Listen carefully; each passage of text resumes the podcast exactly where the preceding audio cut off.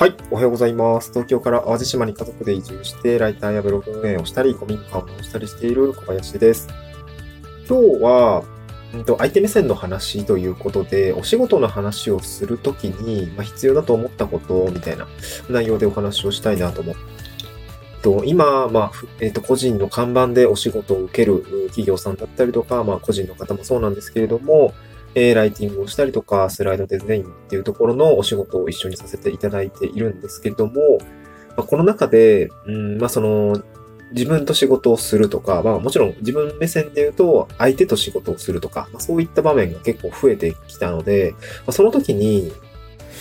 こうなんか一緒にお仕事をするって、まあそれなりのこう、信頼感がなかったら、ちょっと現実にならないと思うんですよ。なんか相手がよくわからんだったりとか、信用が置けないってなると、さすがに一緒にお仕事しましょうってならないと思うんですよね。その時にその相手目線、まあ自分目線でも言えるんですけど、その、お仕事の話をするときに、これって必要だよなって思ったことをちょっと体感ベースでお話ししたいなと思いました。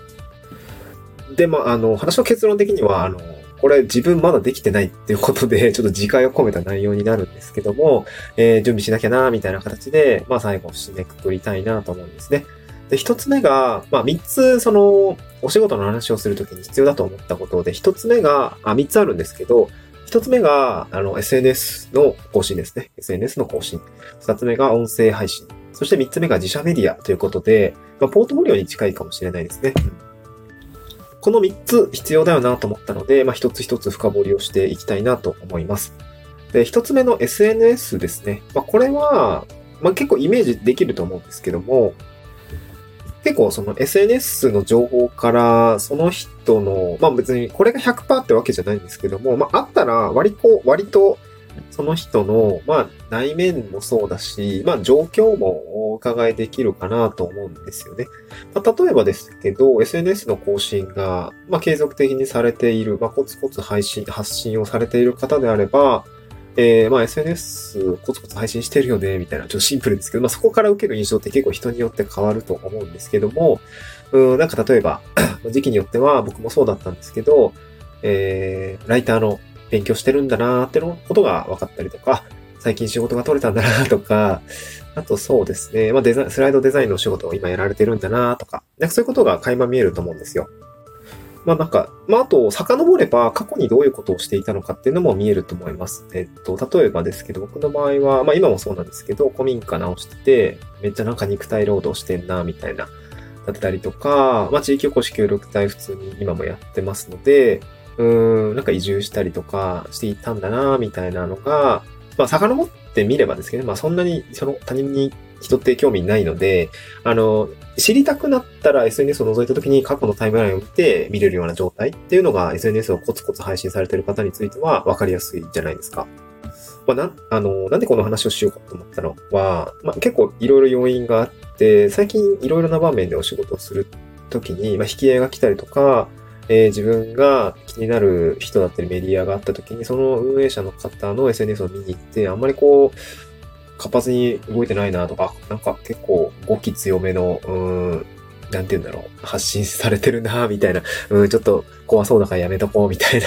そう、な怖そうとか優しそうとか、なんかそういうところをよく見るようにしていて、あとなんか変な人じゃないかなみたいな。まあ、やっぱそういうのって、全部じゃないと思うんですけど、SNS の配信から、まあ、得られる情報というか、受ける印象というのは非常に強く出るのかなと思いました。まあ SNS については、まあキャ、キャラ立てされている方、まあ、実際はあったらすごくいい人だったりもすると思うんだけど、まあ、尖るために、ちょっとごき強くしたりとか、みたいな、まあ、ところはあったりはするかもしれないですけど、まあ、やっぱ見えてる範囲でしか僕ら判断できないので、ま、そういうところを、まあ僕も気をつけているようなところなんですね。だから相手目線からしたら、この人は SNS で、まあどういうことをやってきたのかとか、どういうことを、うん、まあ思想があるのかみたいなところは見られているのかなと思っていて、まあかつ、まそれがわかるのとわからないのじゃ、あの内容によってはまあわからない方がいいというか、あの、それは書かない方がマイナスじゃないよってこともあると思うんですけど、まただ情報量が多いっていうだけでも、割とまだ判断の余地ができるので、まあ、検討の訴状には、まあ、お仕事を依頼するときとかには、まあ、その検討の訴状には乗るのかなというふうには思いました。さすがにね、よくわかんない人とお仕事するのは、結構悩んだ時が結構あったので、これはもう実感値ですね。で、もう一つは SNS 配信、SNS の、まあ、講義で言ったら SNS の発信に近いんですが、もう一つは音声配信ですね。これも結構得られる情報というか雰囲気とかその人の人柄がすごく出ると思います。まあ音声をやっぱり聞いたことがあるのとないのじゃやっぱ全然違くて、えー、音声から、音声、その人の声ですよね。話してる内容だったら声から結構印象って変わると思います。優しそうだったりとか、うーん、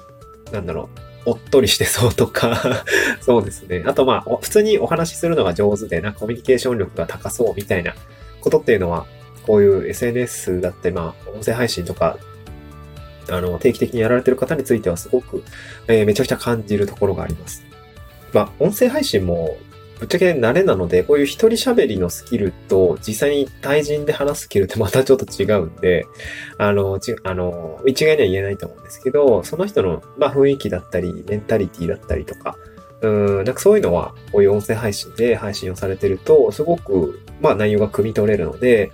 えー、っと、まあ例えば僕が仕事を受けるときもそうですし、発注するときもそうですし、その相手がどういう人なのかっていうのを分かるとき、あの、知りたいときにはすごくあの、重視するポイントかなと思いますね。まあなんか、そう、そう、そういう局面があって、いや、この人どういう人なんだろうみたいなところがあって、やっぱり見に行きましたけど、やっぱやってないよなみたいなところがあって、うん、写真も出てないし、どんな人なんだろう怖いなみたいな、飛び込む勇気だけど、変な人だったら嫌だなみたいな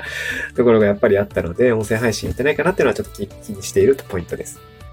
まあ実際そういう仕事受注を見込んで僕が音声配信してるかというと、まあもともとそういうことでもなくて、まあシンプルに新しいチャレンジを確か2021年からやってみようみたいな感じで、2021年の1月くらいから始めていて、まあちょうどもう2年半ぐらい経つんですけどね、あの、もうライフワークみたいな形にはなっていて、音声配信、こうやって喋るのもなんか上手になってきた気がします。なんかセミナーとかに行ったりとか、えー、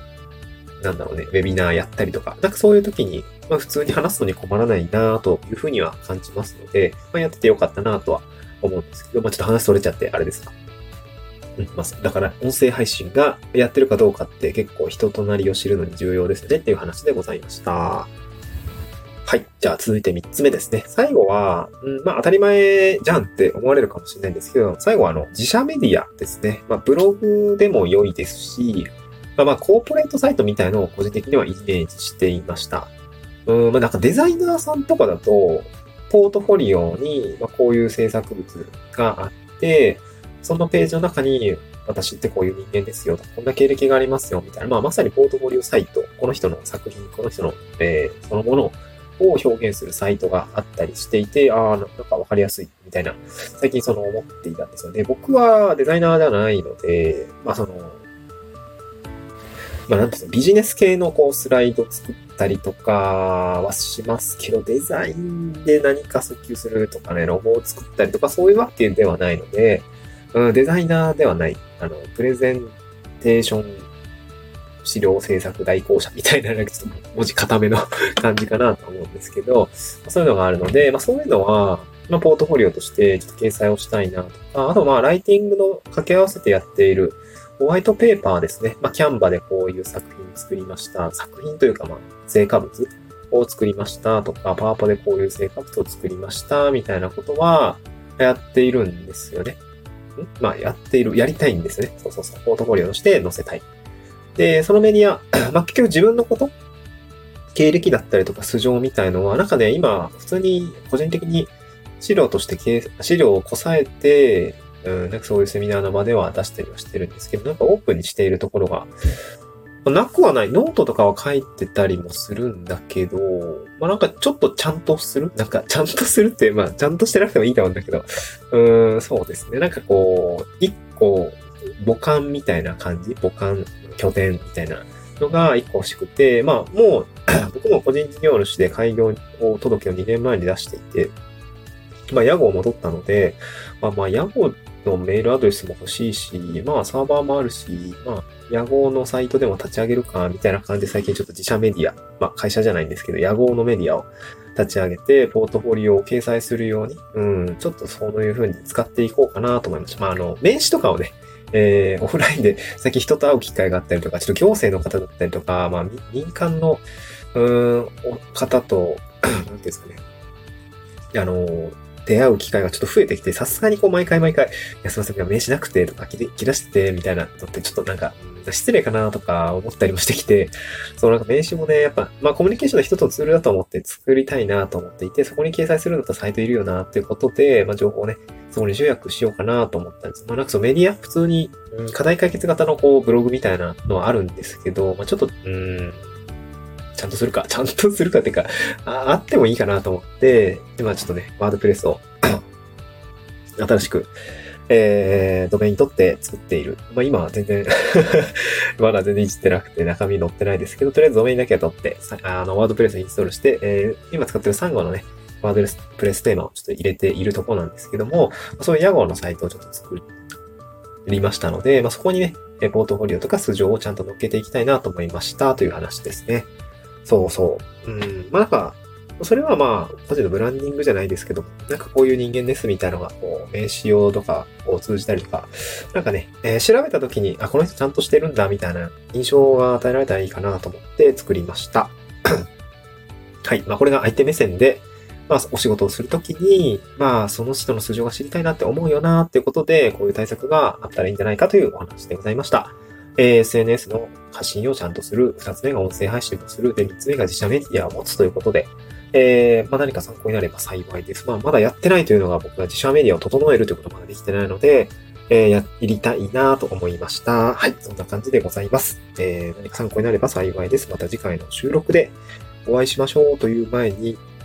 あれですね、ちょっと僕もなんかちゃんと宣伝しようと思って、えー、インスタ、インスタじゃないわ。えっと、スタンド FM とかですね、あの、もしよかったら、あの、フォローしていただいて、えー、応援のグッドボタン、えー、応援のフォローボタンを押していただき、いただければなと、カタカタですね。普段 言ってないんで、こいつ初めて言ったんですけど、フォローしてほしい。あの、あと、いいね押してほしいみたいなところがありますので、ぜひいいねポチッと押してみてください。また次回の収録でお会いしましょう。